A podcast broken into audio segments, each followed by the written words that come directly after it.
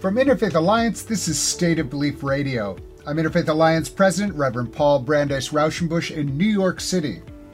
As part of the launch of Faith for Pride campaign 2023, Interfaith Alliance brought together a diverse group of leaders of faith and conscience to hear why and how they are creating events and opportunities to highlight the moral mandate for LGBTQI plus inclusion in their work and ministry.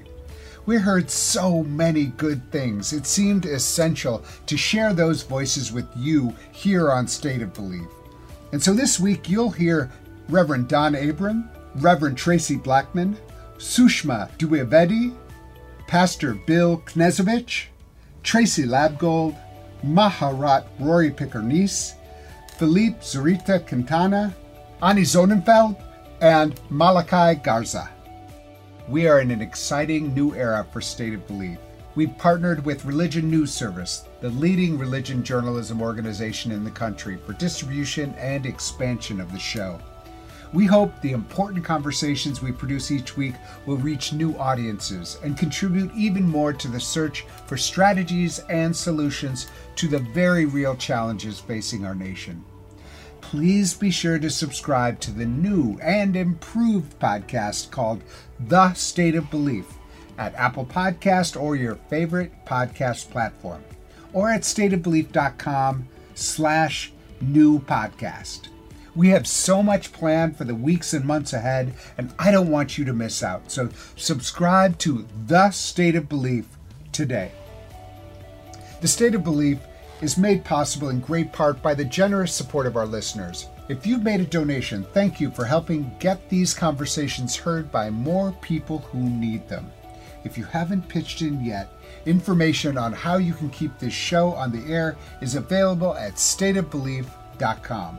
And you can find out more about the work of Interfaith Alliance and join us at interfaithalliance.org. And now, let's get started with this celebration of Faith for Pride 2023.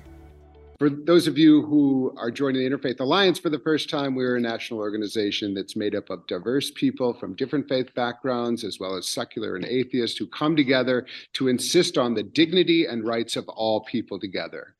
At the core of our mission is this idea that everybody deserves dignity in our country, and that includes our beloved LGBTQ siblings.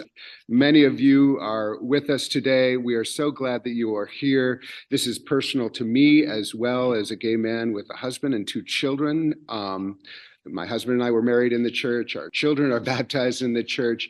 For me, faith has been a great source of inspiration and support for my family, for this journey called life. And yet, there are many people out there who are using religion as a means to discriminate rather than celebrate and to subjugate rather than liberate. And so today, on this first day of Pride Month, we want to be with you to insist right now that faith can be mobilized to support LGBTQ people, to celebrate LGBTQ people, and insist on joy for our communities that are really under attack.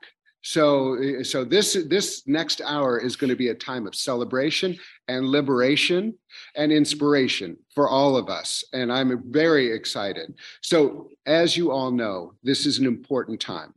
We have over 100 national groups and local groups that are coming together for Faith for Pride and in part, we're animated by the fact that we have over 500 bills that are targeting LGBTQ people, especially trans people and drag and families like mine, and erasing LGBTQ history.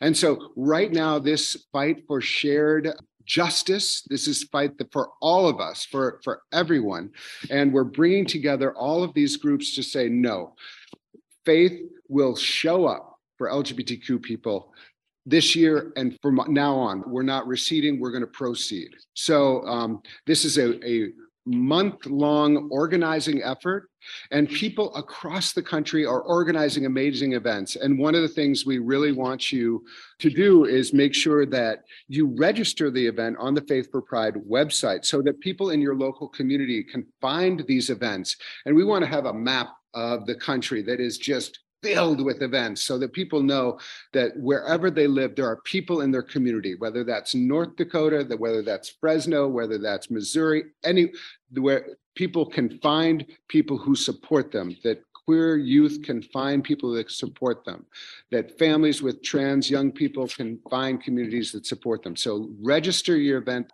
I also just want to, you know, say if you know of anybody who wants to get involved or if you want to get more involved, faithforpride.org. I also want to extend a special thank you to the partners who have helped organize this, including the Anti-Defamation League, Keshet, the Religious Action Center of Reform Judaism, and the United Religions Initiative. And they have been kind of the, the essential core um, that have helped make this possible. I also want to give a shout out to my colleague, Maureen O'Leary.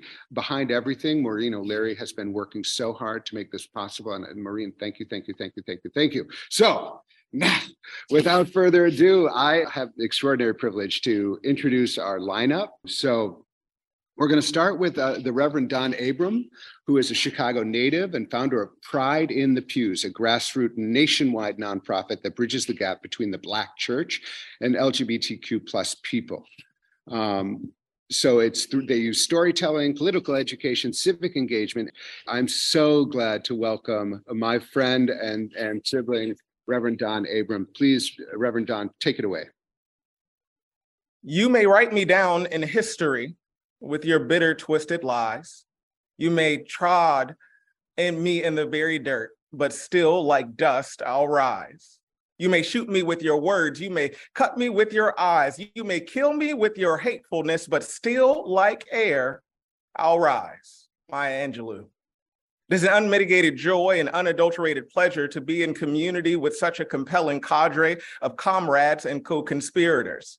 With great appreciation and innumerable pride, I'd like to thank the Inter- Interfaith Alliance team and Reverend Paul Raushenbush for the opportunity to celebrate the beginning of Pride Month with all of you. Uh, I am the founder and executive director of Pride in the Pews, and for us, we work to ensure that Black LGBTQ plus Christians can thrive in the public square, the pulpit, and the pew. As a queer son of the Black church, our mission is deeply personal to me. If you would permit me a moment of personal privilege, I'd like to invite you to promenade through the sacred annals of my own lived experience. Put simply, do you mind if I testify? Queerness haunted me for years it lurked in the shadows of my life with little regard for my comfort or convenience. I rejected its alluring embrace with every fiber of my being. Desperate for relief, I found refuge in the place that promised deliverance the Black church. I got it, but not in the way that you may think. As the son of a Southern preacher and patois speaking grandmother, the church was my second home. That is, until queerness manifested. In the twinkling of an eye, the church that raised me nearly turned its back on me. In an instant, I was betwixt and between. The fear compelled me to adopt ways of being that did not speak to the dynamism of my intersecting identities. As I see it, pride in the pews is an embodied invitation to people of faith we are inviting our faith communities to resist the vestiges of dehumanizing theologies that serve to harm members of our community. We are asking our beloved traditions to sever its connection to systems of oppression that seek to dehumanize the disinherited and ostracize the othered. In essence, we are offering the church an opportunity to be made whole by seeing Black LGBTQ plus Christians as beloved by God and as worthy of care, compassion, and community. Now, while I understand for some, this may seem as if it is a monumental task, but I humbly and with all due respect beg to differ. Our very presence here today is an embodied refutation to the notion that things cannot change. Our collective voice declaring the Imago Dei in all of God's children is evidence of our abiding and deep commitment to reclaim our liberating traditions for unadulterated freedom. And so, in those moments where the task seems unlikely or seems too heavy to hold, I want to lift up the words of Reverend Dr. Martin Luther King Jr., wherein he writes Was Jesus not an extremist in love? And so I ask you, what kind of extremist will you be today? And I will argue that my heart is full and my faith is renewed because I am staring in the face of an august virtual body who's intent on being creative extremists, disrupting the status quo, challenging dehumanizing theologies, and ushering in a world wherein no one is seen as other or is treated as other. Thank you so much. Thank you so much, Reverend. Uh, appreciate that testimony. Uh, it landed, uh, and really appreciate who you are and uh, what Pride in the Pews has done already and will do. So thank you so much. Our next speaker is Felipe Zurita uh, Quintana, who serves as the Leadership Council Chair for the United Religions Initiative North America. URI is a grassroots interfaith network that cultivates peace and justice by engaging people to bridge religious and cultural differences to work together for the good of their community and the world. Felipe, we're so glad you're with us today, and we're so glad that URI was able to be one of the organizing groups around uh, Faith for Pride this year. So uh, th- thank you so much. Yeah, yeah, thank you so much. Um, we're truly grateful to be able to be part of this uh, initiative and to be able to support our brothers and sisters and siblings in the LGBTQI family. Um, as uh, Reverend Raushenbush uh, said, you know, we are an interfaith organization. We try to collaborate with everyone, adopting and understanding that the interfaith movement is the most inclusive of movements that we can experience in our lifetime. Um, I think that one of the most important things that unites us is the understanding of the golden rule. You know, Confucian, uh, in Confucianism, we see it as one word which sums up the basis of all good conduct, loving kindness. Do not do to others what you do not want done to yourself. We see it in Christianity, when Matthew it says, "In everything do to others as you will have them do unto you." To the, for this is the law and the prophets. In Islam, no one of you truly believes until you wish for others what you wish for yourself. Judaism, what is hateful to you, do not do to your neighbor. This is the whole Torah. All the rest is commentary. And I can go on and on with Sikhism, Hinduism, Buddhism, um, Baha'is, and every other spiritual practice and ancient civilization that has existed through the earth. We believe in this eternal principle of the golden rule, treating others as we want to be treated, and how important it is for us to put ourselves in the shoes of somebody else that might be living an experience that is completely different from the one that we are experiencing. I myself identify as a gay man. And just like Reverend Don, thank you so much for what your words were saying. I also felt this unsafety, this, this, this, this fear, this almost pain of not real, of not understanding that I am uh, a beautiful and universal creation, just like everybody else and everything else in this universe. And understanding that took years and years and years of unlearning, of understanding, of loving myself, and also understanding that other people because of society and the way that we have been raised and the people that has you know dominated cultures has said that we are not normal that we are not okay that we are not of god when in reality we are just like everybody else um, URI is really, really um, interested on fighting religious motivated violence. This is considered religious motivated violence when we're using religion to weaponize against our siblings, our human siblings, our earth. We are seeing that this is manipulation of a beautiful community that could lead us to more unity, to more justice, to more equity and equality. So we definitely, definitely join with Faith for Pride, with Interfaith Alliance on this effort. And I'm truly grateful to see that we might um, see so much violence inspired by religion, but there are people in all those different religions that also stand for justice and for equality. So, what are some things that anyone, part of a community, that for part of an organization or religion, is seeing maybe this religious motivated um, uh, this this violence, religious motivated violence against us LGBTQ people. Speak up, stand up, use the golden rule. This is that one principle that your preacher, that your reverend might be teaching you, and it's in your scriptures. Use the golden rule to justify the love and compassion that we should be giving to everybody else. Question and ask, why is it that we're doing this? And then organize. We have the freedom, the beautiful freedom to living here in the United States where we have the opportunity to organize, to speak up, to make sure that our legislators locally and state and federally can hear our voices join yourself with other brothers and sisters in your religion. Join your join with other brothers and sisters and siblings in different religions in your local communities. There's power in unity and showing that a hindu a buddhist a jewish person a muslim and a christian can come together to capital and talk to legislators and say we do not approve and we do not um, go for bills that are targeting our trans sisters and brothers our LGBTQ members, and everybody else in our society. The moment we understand that by hosting safe spaces is crucial to the growth of our per, our personal growth, but our community uh, communal growth, is the moment that we'll stop attacking anyone that might sound, look, or act differently than we personally think is the normality. Because let me tell you something, as we are all here in our different religions and our different spiritual practice, we're all quite different from each other. And what normal means to me might be very different from what normal means to you.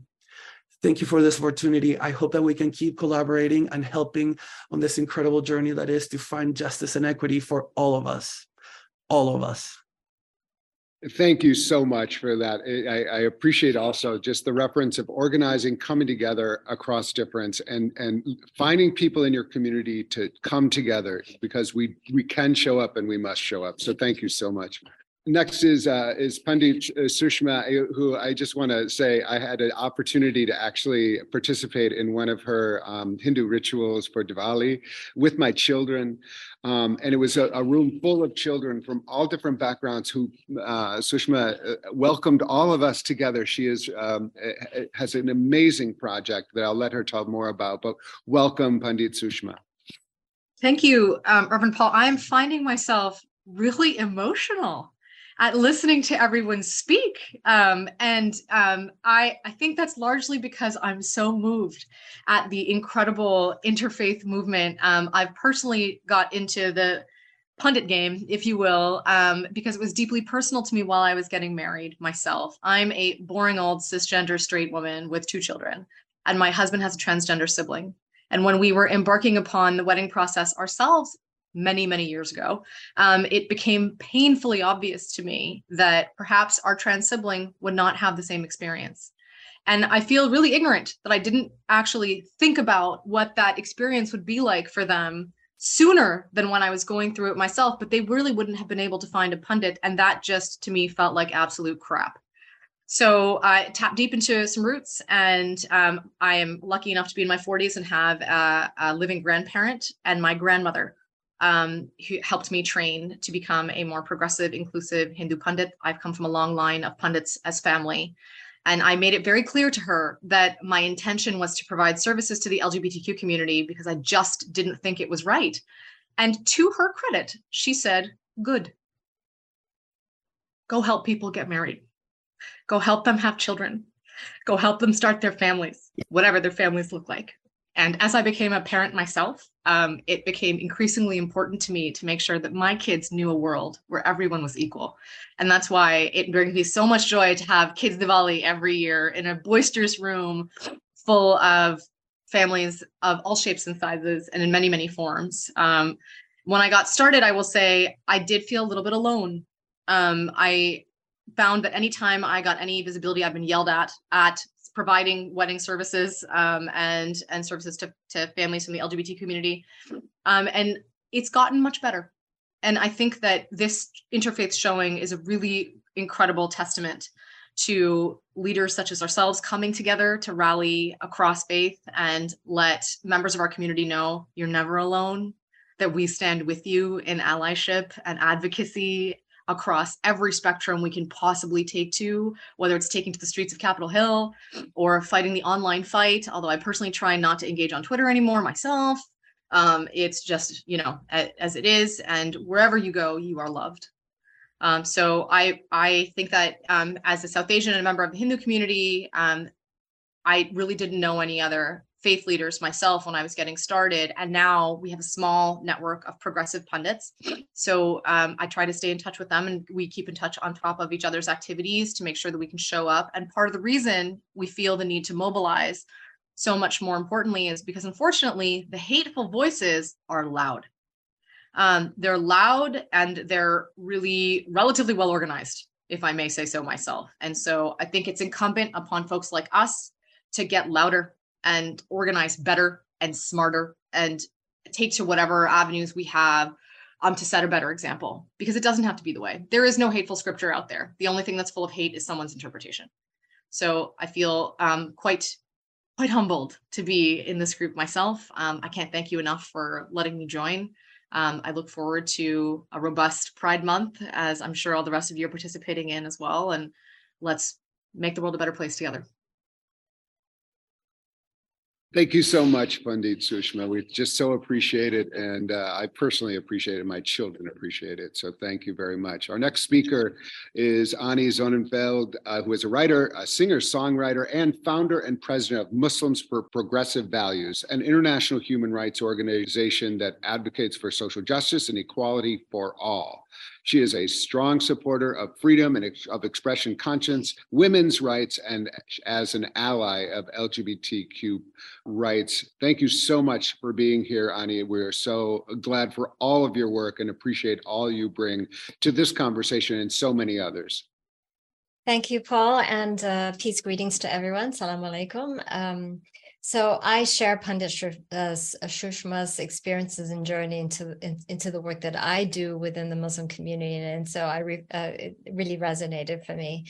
Um, so last week in advance of Pride Month, uh, 153 plus religious leaders in America, mostly in America, signed on a, um, a position statement that basically stated that they did not recognize the legitimacy of LGBTQ people which includes their rights as human beings, substantiated by their interpretation of theology and their constitutional right to hold such discriminating positions in the name of Islam. And what is really appalling is that they uh, basically, as ultra Orthodox Muslims, have uh, represent a very minority group of uh, American Muslims, because over 52% of American Muslims actually support uh, LGBTQ rights.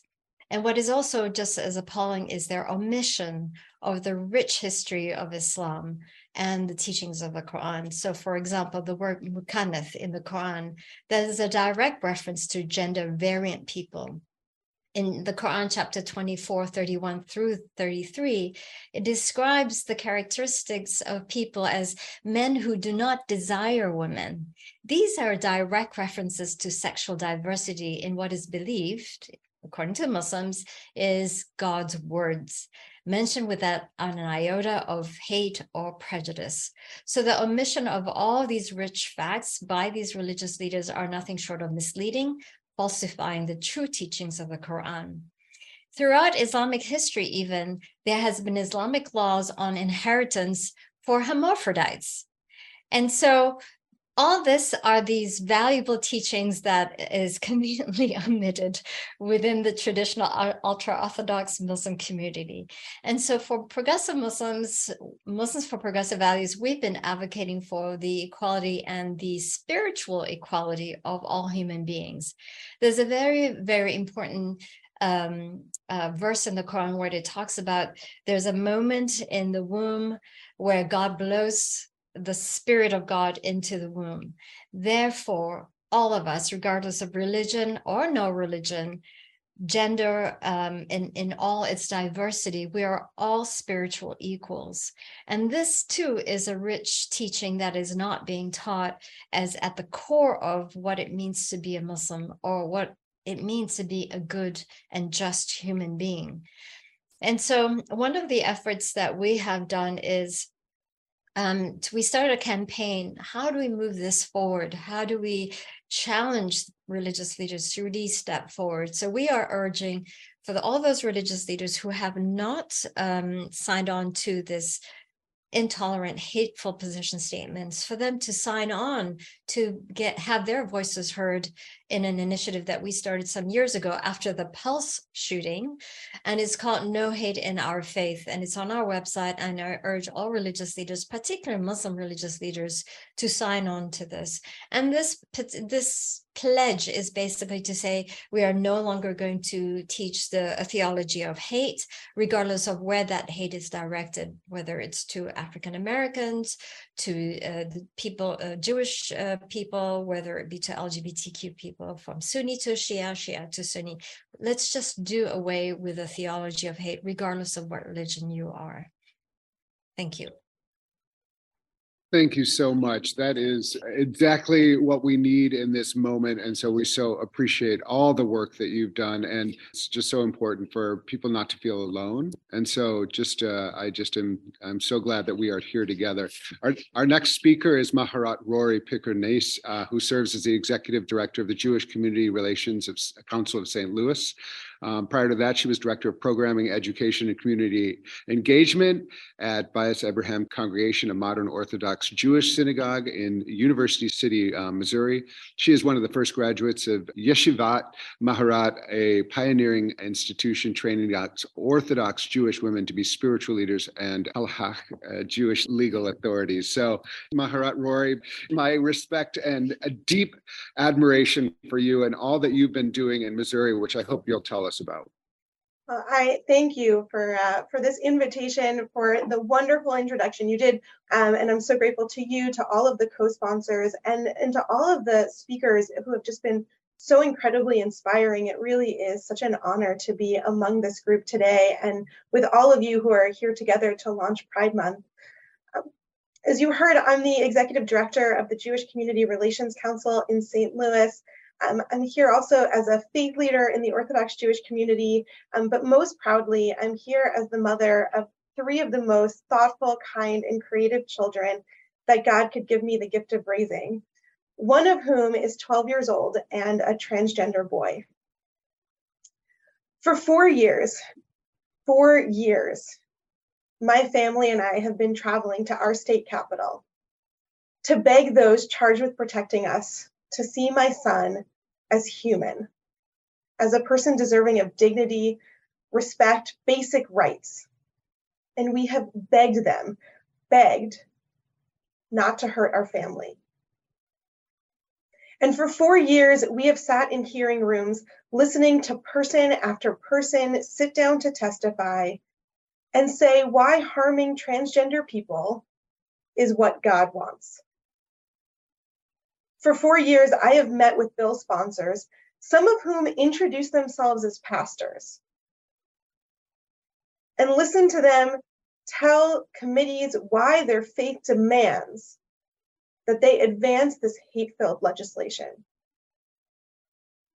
And for four years, I have smiled politely and waited patiently for the opportunity to sit in their offices, to try to tell them about my family, only to have them tell me as I wept on their couches how they were acting out of love to save my family. And I have watched them celebrate as anti trans legislation and anti LGBTQ plus policies advance in the state of Missouri and across our country. I have spoken to so many people, so many people who have told me that they don't know their place in this fight that they themselves are not queer, and so they don't have a voice in this space. And so I want to say to you today that there are people out there, powerful people, and they are speaking in your name. They are speaking in the name of your faith. And if you have not yet spoken out, then let today be the day that you take your voice back. For too long, we have allowed faith to be the voice that silenced our children, kicked out the vulnerable, and tried to quash the most beautiful and creative souls blessing us on this earth. But no more. Because my faith is a faith that recognizes that divinity is so much bigger, so much bigger than any binary. That God is a God of expansiveness, and no narrow definition of God can ever suffice and that every person is created in the image of the divine. And so to access that divine, I need to see, to truly see every single person. Wherever you stand, whatever you have done before, you already have a voice in this fight. And my plea, my charge, and my prayer is that you are ready to answer the call to take your voice and to make sure that voice is a voice for good, for love, and for the holy, for all of us. Thank you. Thank you so much, Maharat Rori, and uh, for that. Um, really, you can call it a demand that we all use our voices, and and that as part of it, we think of your family as part of our charge, our collective charge, that it's not just your family, it's our family, all of our families. And so thank you um, for uh, for that. I think I, I think Reverend uh, Don started us off with the t- testimony idea, but that was just so powerful. So we really appreciate it. Coming up next, more leaders of faith and conscience share their support for Faith for Pride. If you miss any part of today's program, you can hear full episodes of State of Belief anytime on our website. And please make sure you subscribe to the Next Generation podcast. Please go to stateofbelief.com slash new podcast. That's stateofbelief.com slash new podcast. You're listening to the State of Belief, where religion and democracy meet.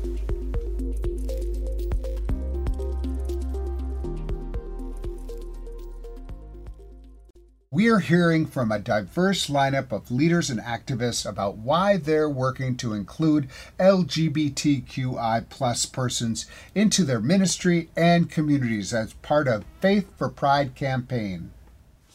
Our next speaker is Pastor Bill Knezovich, pastor of Our Savior Lutheran Church in Fresno, California. Our Savior has long been a welcoming LGBTQ plus affirming place of worship, because of this, anti LGBTQ extremists have made threats against this congregation. In April of this year, vandals broke dozens of windows at Our Savior Church, an incident that is still under investigation. In the months since, Interfaith Alliance of Central California and other faith community members have joined in solidarity with the congregation, demonstrating that hate has no place in Fresno. Pastor, welcome. We're so glad you're with us here today.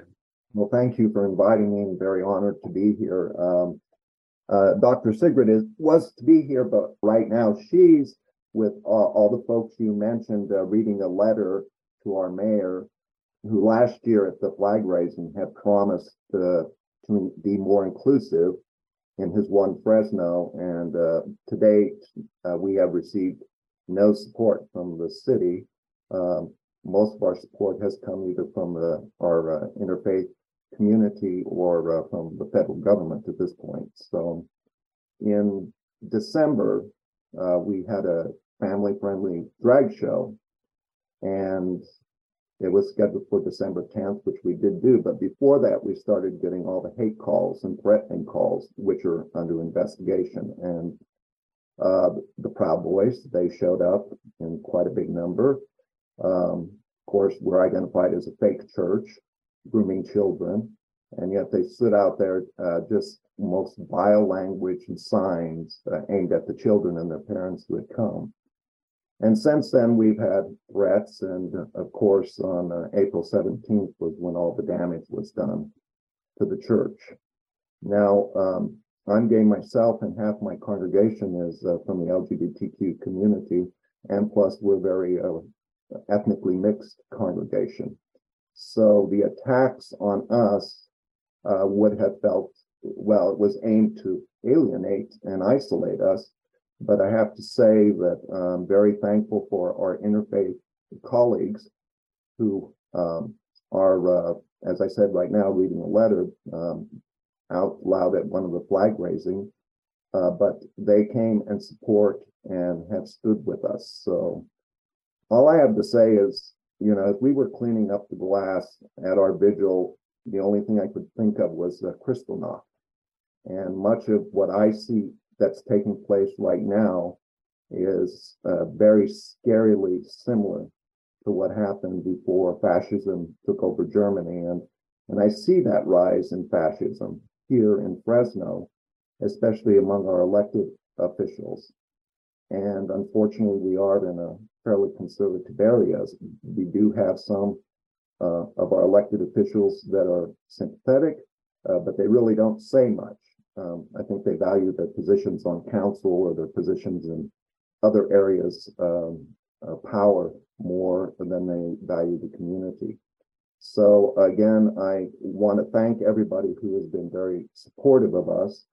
Um, we've always been involved in community organizing, and you know, it's just a matter now of us continuing to do that. Our Pride Parade and Festival is coming up this uh, Saturday. We will be in there along with all the uh, supportive clergy and uh, with big pictures of all the damage done to the church with the reality that an attack on one is an attack on all. Thank you.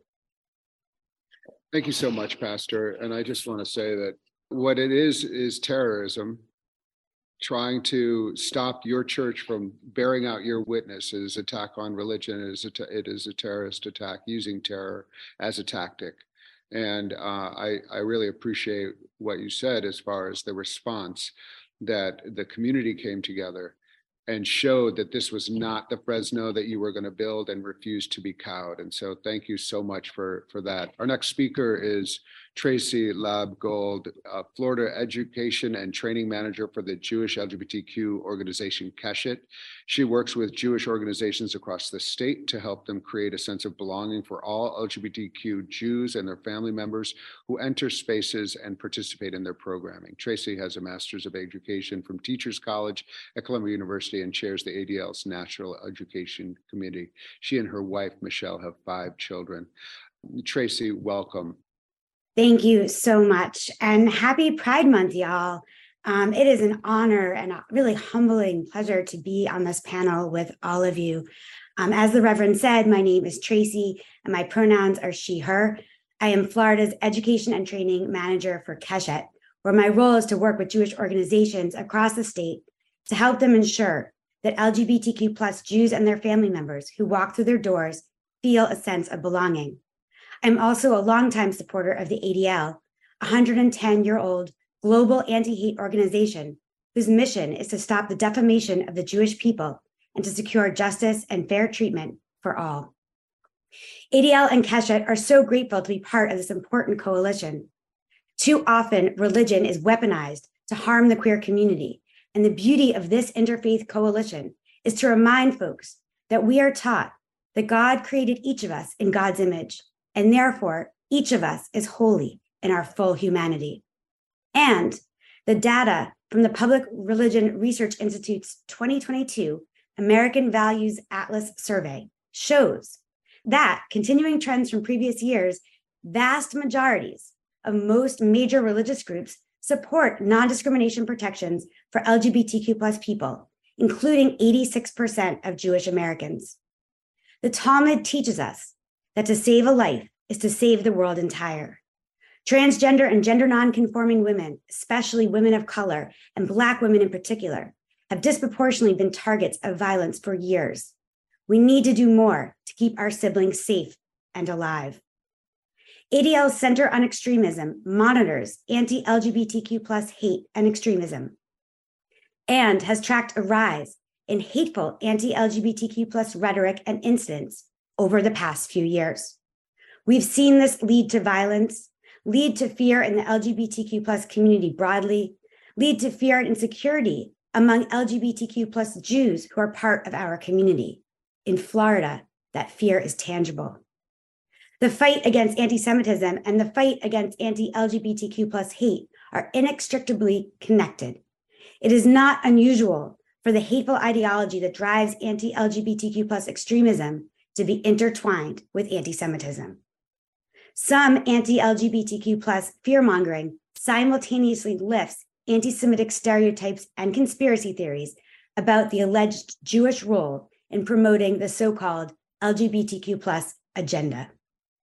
Some of the rhetoric driving attacks on hospitals that provide medical and psychological care to transgender youth also include anti Semitism, highlighting the deeply rooted relationship between anti transgender and anti Semitic conspiracy theories. The past few years have seen increasing waves of anti LGBTQ legislation driven by harmful and dangerous anti LGBTQ rhetoric.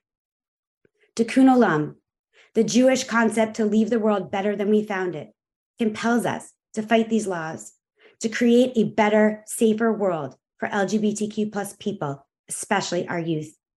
And this is why Keshet and ADL are involved. We must speak up, share facts, show strength, and work in coalition to create a brighter future.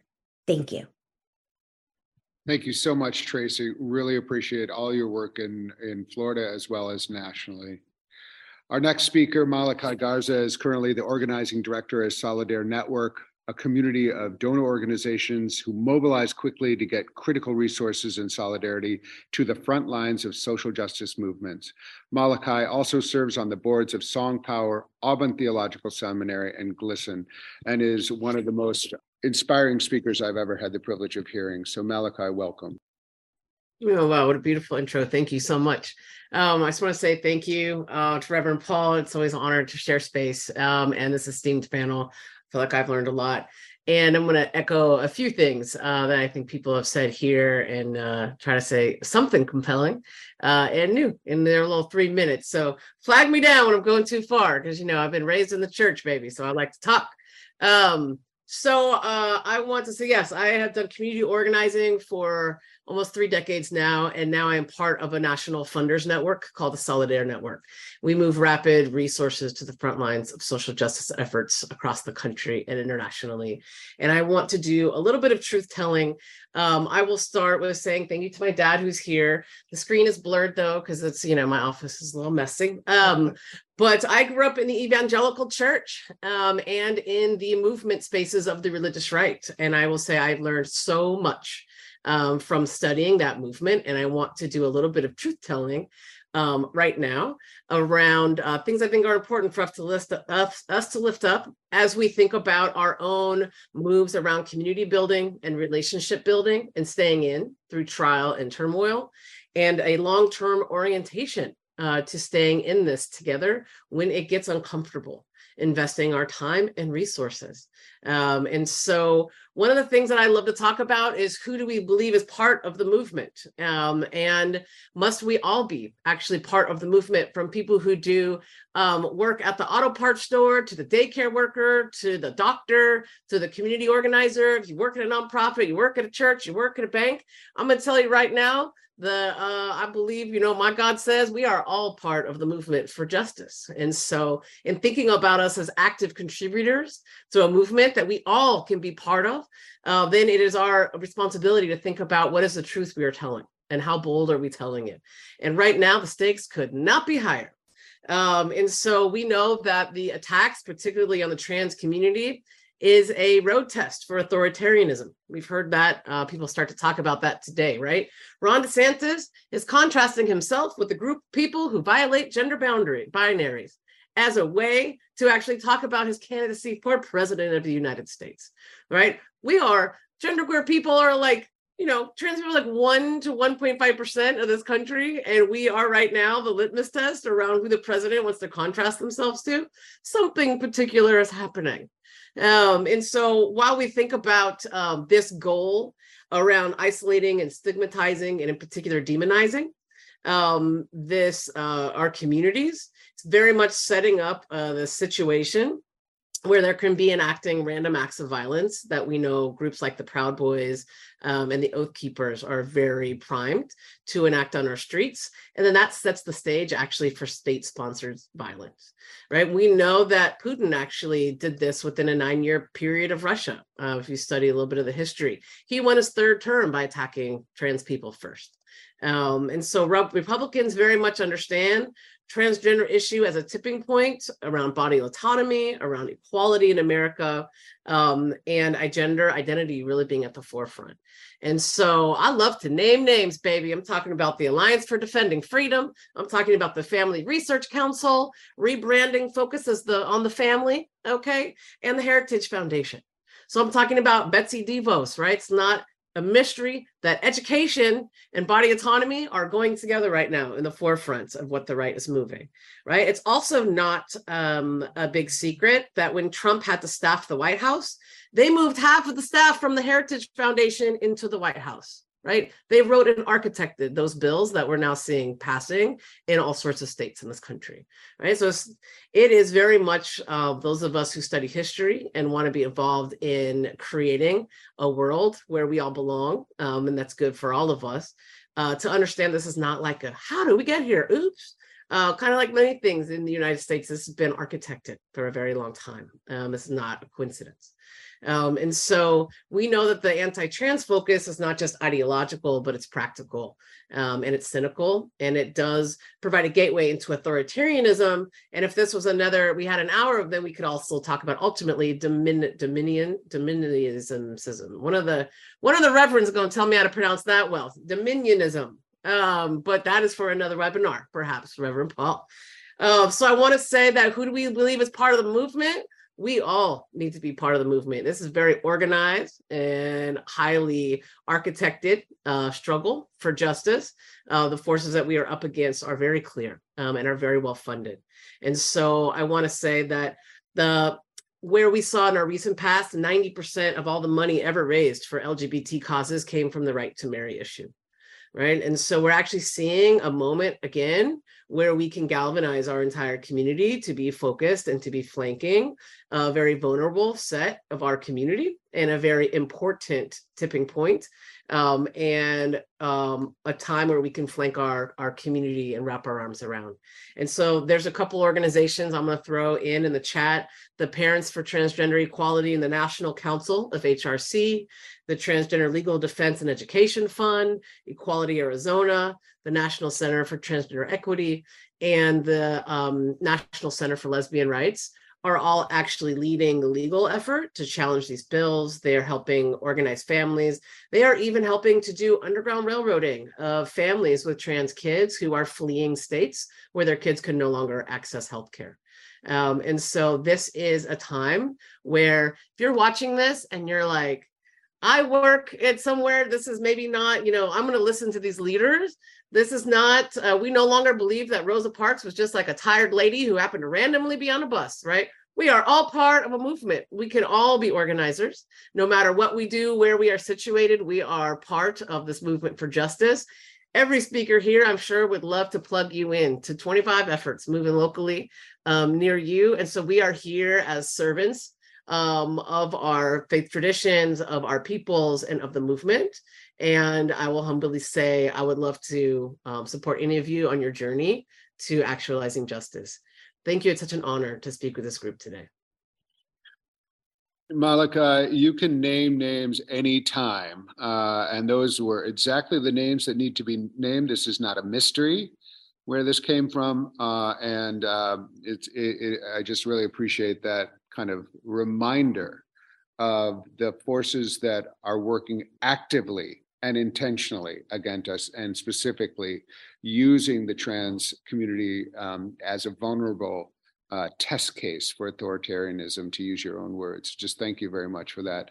Uh, Reverend Traci, she is the Associate General Minister of Justice and Local Church Ministries for the United Church of Christ. She is the former senior pastor of Christ the King United Church of Christ in Florissant, Missouri, and was the leading voice of frontline spiritual leaders influential in leading prayer vigils and engaging peaceful protests during the unrest in Ferguson, Missouri, after the murder of Michael Brown in 2014, and has continued to um, inspire all of us and rally all of us for justice and truth in this country. So, Reverend Traci, honored to have you on this in this group.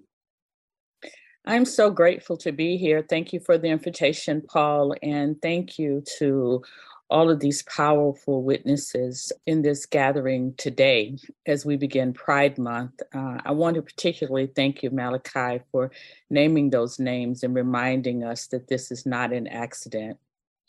Sawubona is a Zulu greeting that literally translates as I see you. To truly see another means to see them and their story, to honor and respect their place in this world Being seen literally brings people and all that concerns them into our collective consciousness.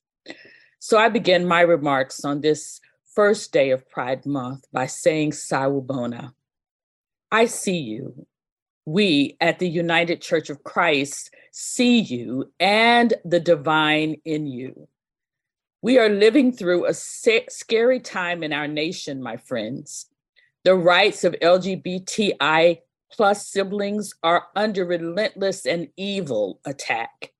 Since this legislative session began, there have been more than 650 anti LGBTI bills put forth throughout the states. 160 of those bills have specifically targeted trans youth and their parents by interfering with their access to safe and medically necessary gender affirming care. I'm here today to remind you that the operative word, the word I want us to hold on to in my statement, is through.